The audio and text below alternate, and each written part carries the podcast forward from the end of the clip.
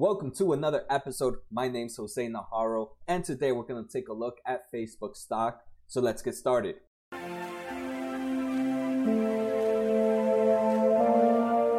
Facebook just reported earnings after hours today, January 29th, 2020, and we can see things are not looking good in the range of the price. Uh, right now, Facebook is down about 7%, negative $15, sitting at about $207. Like I said, the price might not be looking good, but let's take a look at the earnings to see if there's something hidden within this company. All right, so Facebook earnings per share beat by 3 cents. Um, and revenue of $21.08 billion was a 24 year to year growth, 24% year to year growth, and it beat by 180 million. So these values it did beat, but it did beat by minimal values. So these are kind of pretty much flatline values um, to me. Next, let's take a look. Facebook did announce that they are increasing their buyback program. They're adding $10 billion more to their buyback authorization. And right now, this company had about $24 billion, and this 10 billion is going to go on top of that. And there is no expiration date to this buyback program. So this company has about $34 billion, and it did buy some companies, some, some shares back this year, and we'll take a look at them throughout the presentation. So the final thing I wanted to take a look at before moving into this presentation was I wanted to take a look at what the earnings per share estimates were for this company uh, for next year. So for next year, this company is expected to make $9.38. And with the current price of 207, this gives the company a PE ratio of about 22.1. Um, 22.14 PE ratio, which is not that bad in my opinion. Usually, tech companies I, I see around 25, I think is still okay uh, for, for one to invest. So, now let's take a look at what this company has in stock and let's see how, how it actually did. So first, we're going to take a look at their Facebook, at the presentation that they showed to their to the investors. And I just want to look at some of the slides here. We're not going to go through all the slides. There are some slides that I like, um, that I think we should know more about. So those are the slides I'm going to talk about. The first slide I want to talk about is their Facebook average revenue per user. And right here, they divided in how their average revenue per users is distributed by region. And we can see one thing that I've noticed. I was taking a look at quarter four of 2018 compared to this quarter four of 2019.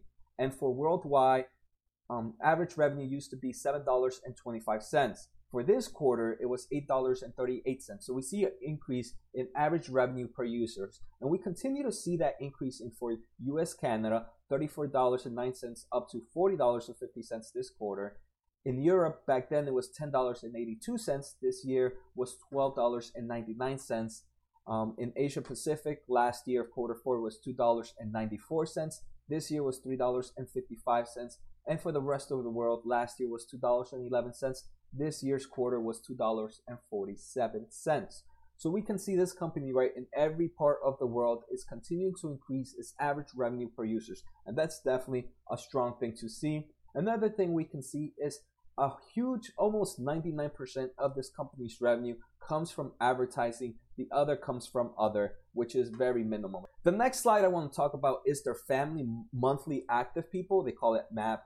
And here they talk about all their all their platforms that they have. They have Instant Messenger, Inst- Instagram, Messenger, Facebook, WhatsApp, and they're tracking how much growth they're having within all these all these sectors all these all these platforms. So not just by Facebook, because I, I don't think one should just take a look at Facebook because this company is evolving to being more. It has evolved of being more than just a Facebook platform. It has different software. It has different types of, of companies. So we have to see outside of it. So I, I wanted to look at their family monthly, and they call it family because it includes all their other um, all their other applications. So in quarter four of 2018, they had about 2.64 billion monthly active people. In quarter four of 2019, we saw an increase of 2.89 billion um, billion people, and we can see every quarter this year has continued to uptrend. So again, that's definitely a good thing for uh, for Facebook. Next, let's just take a quick look at the family average revenue per person, and we can see right average revenue per person this quarter was $7.38 compared to $6.52 same time last year. And look, seven out of that $7.38, $7.26 were advertising. The other is other. So you can see how strong advertising is for this company. The next slide I want to talk about is just their revenue. So revenue for this quarter was 21 billion dollars, 21.1 billion dollars. Same time last year was 16.9 billion dollars. So a nice increase in revenue. And again, I, I just want to emphasize look at this power of the company's advertising. Out of that 21.1 billion dollars, 20.7 billion dollars came from advertising. Next, I want to take a look at the revenue of Facebook by user geography. US and Canada make up about 50% of this company's total revenue, sitting at about $10.2 billion. The next biggest is Europe, which is about 25%, and the other 25% comes from Asia Pacific and the rest of the world. But we can see United States is a huge player. United States and Canada are both huge players for this company's revenue. And another thing we see is there is an uptrend of there's everything continues to increase, right? US Canada continues to increase, Europe revenue continues to increase, uh, Asia Pacific continues to increase, and rest of the world continues to increase revenue wise quarter by quarter. So again, this definitely is looking good for for Facebook. I think there's only two more slides. I really wanted to take a look from their slides, and this is one that I think is super important: operating margins. We're to take a look in in the uh, in the spreadsheet that they gave us that operating margins dropped down a lot this year. Um, and we're here to see why.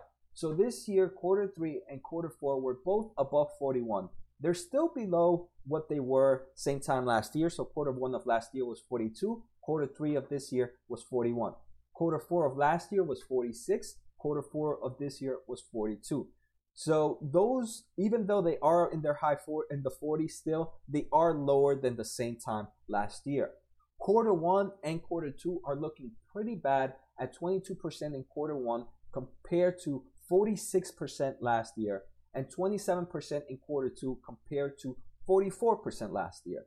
But there were some legal expenses that happened during the first quarter of this year, the first and second quarter of this year. And they had a lot of expenses. So they had about $5 billion of expenses for quarter one and quarter two. And they did mention that if it wasn't for these expenses, quarter one of 2019 would actually be 20% higher, and quarter two of 2019 would be about 12% higher.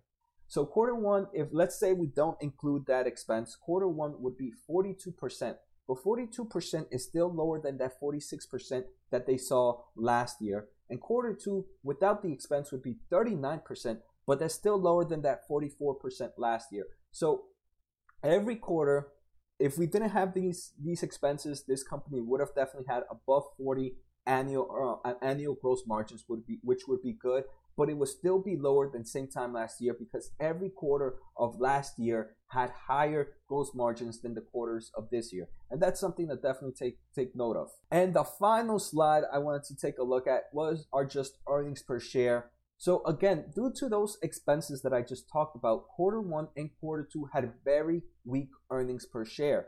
Earnings per share if we don't include those expenses for quarter 1 would be $1.89 which would be a growth from same time last year of a dollar and 69 cents. And quarter two would be a dollar and 99 cents, which again would be a growth to same time last year, which was a dollar and 74 cents. So if it wasn't for those expenses, this company would definitely be making a lot more money. All right, so now let's jump in into the spreadsheet that they gave us. So for the fourth quarter, we have fourth quarter and full year highlights from the company for 2019. So the first thing is we're going to see revenue for 2019 increased about 25% compared to 2018 for quarter four. So total revenue for quarter four was $21.1 billion. Quarter four for 2018 was $16.9 billion, which was a 25% increase. If we're taking a look at the year to year change, revenue grew by 27%. So a 27% growth is definitely a great, that's definitely pretty strong numbers to see. This is anything, I think anything in the double digits shows that this is still a growing company. Next, we're going to see that total advertising, again, total advertising was 20.7 out of that 21 billion dollars, and it makes up a huge portion of this company's revenue. And advertising was up 25% in the quarter to quarter, and it was up 27% 2019 year end to 2018 year end. Next, we're going to talk about the main reason this company is supposedly down, and it's the total cost and expense. So total cost and expense for quarter four compared to quarter four of last year grew 34%. So 34 this is, means that they're they're they're having 34% more increase in in cost of revenue compared to a revenue growth of 25%. And remember, this quarter it's definitely understandable if quarter 1 and quarter 2 had some low gross margins, but we can see that quarter 3 and quarter 4 have lower gross margins compared to the same time last year and the reason is the total cost and expense for them to collect that revenue has increased. Year to year change, cost and expense grew 51% compared to 2018. And that is definitely a big number, a big number growth. Operating margins, like I said, for 2018 quarter four was 46%, and for 2019 quarter four was 42%. And like I said, it is because that huge increase in cost and expense. Next, let's take a look at net income. Net income for this year, for this quarter four of 2019 was 7.3 billion dollars compared to 6 point of quarter four of 2018, which was a 7% growth. Net income from um, for the full year of 2019 compared to the full year of 2018 actually decreased by 16%. And that's pretty crazy, right? Revenue for the year grew about 15 billion dollars. So 15 billion dollars more revenue this year compared to same time last year. But this company still made less money this year than same time last year. Even if we add the five billion dollars expense that this company had from from the legal from the legal battles that it had in quarter one and quarter two, this company would only be about 23 billion dollars. So not a huge increase in net income if we didn't count those charges. Earnings per share for this year was $6.43 for the full year of 2019 compared to $7.57 for the full year of 2018 and that's down 15% and that's usually right in line with the net income. We talked about the family monthly active people um, but they did see an increase of about 9% year over year and we saw that that chart continue to show an increase in, in active users for the company's total package. Cash and cash equivalents for this company is sitting at $54.86 billion. And that's what I like to hear. I like to see that a company has plenty of cash or cash equivalents ready to go. Headcount for this company grew about 26% year over year. And I think this is where the biggest cost is coming from. They have increased their their their their amount of employees by 26% since same time last year.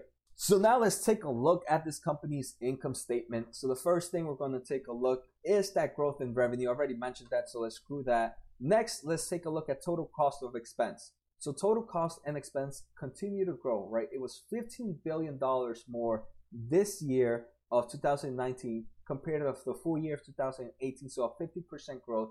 And we can see the biggest players here that made the biggest growth were General and administrative increased by $7 billion. Last year was 3.5. This year was 7.5. So this is definitely has to do with the with the overall headcount increase that they're paying they're paying more people so that headcount cost is going to be a lot higher. The other big one that I see is is research and development. Research and development increased by about three billion dollars. But for a growing company, that's okay with me. Seeing that research and development increase like that um, tells me that this company is focusing on continuing to develop their programs, their software, and everything that they have to offer. So that is always a great. I always like to see a company increase their research and development. Cost of revenue itself increased, but that's just because they had higher revenue this year. And marketing sales, they increased their marketing and sales by two billion dollars. Um, so that's probably they probably hired more people for marketing and sales. But again, that's definitely a good thing because they want to cut more customers. So as long as these that these employees are getting more customers than all to it. We already talked about net income, no, no point in mentioning that again. And we already talked about the diluted earnings per share. But now I want to take a look at the diluted number of shares this company has outstanding. So in 2000, at the end of 2019, this company had about 2.9 billion dollar, 2.9 billion shares outstanding. Right now, it's sitting at 2.87 um, billion shares outstanding. So they did buy back a nice amount, about 50, 50 million. I want to say about 50, yeah, about 50 million shares in the past year alone. So this company definitely has a strong a strong buyback program. And as we saw in the previous article, this company has increased their buyback program for the for this year. Next, let's take a look at the balance sheet. This is my favorite thing that I want to take a look at. So at the end of December 31st, 2018, this company had $10 billion in cash and cash equivalents. Right now, this company has about $19 billion in cash and cash equivalents. So an increase of almost 100%. Marketable security, securities also increased. Last year was $31 billion. Right now, sitting at $35.8 billion. At the end of the day, total current assets grew about $16 billion. Those are great numbers to see.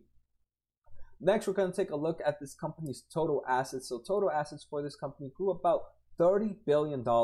15 of that $30 billion we saw came from total current assets.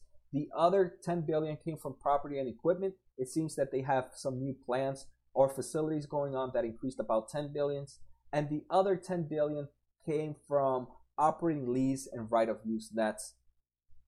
So this is something new that most companies have to include now in their asset in their balance sheet is just whatever they're leasing can count as an asset and a liability and that was a $10 billion increase compared to almost no, to nothing same time last year. So total assets pretty much were about 123, 123 billion this year compared to 97 billion last year. If we're taking a look at apples to apples, right? Let's take away this operating lease because it was not there last year. So about a 25 billion increase in total assets is still a really good thing, especially when 15 of that comes from total current assets, which is pretty much just cash ready to go. Next, let's take a look at this company's liability. Total current liabilities grew about $8 billion this year, and the main reason was just accrued expenses and other current liabilities grew about that $7 billion that total current liabilities grew at.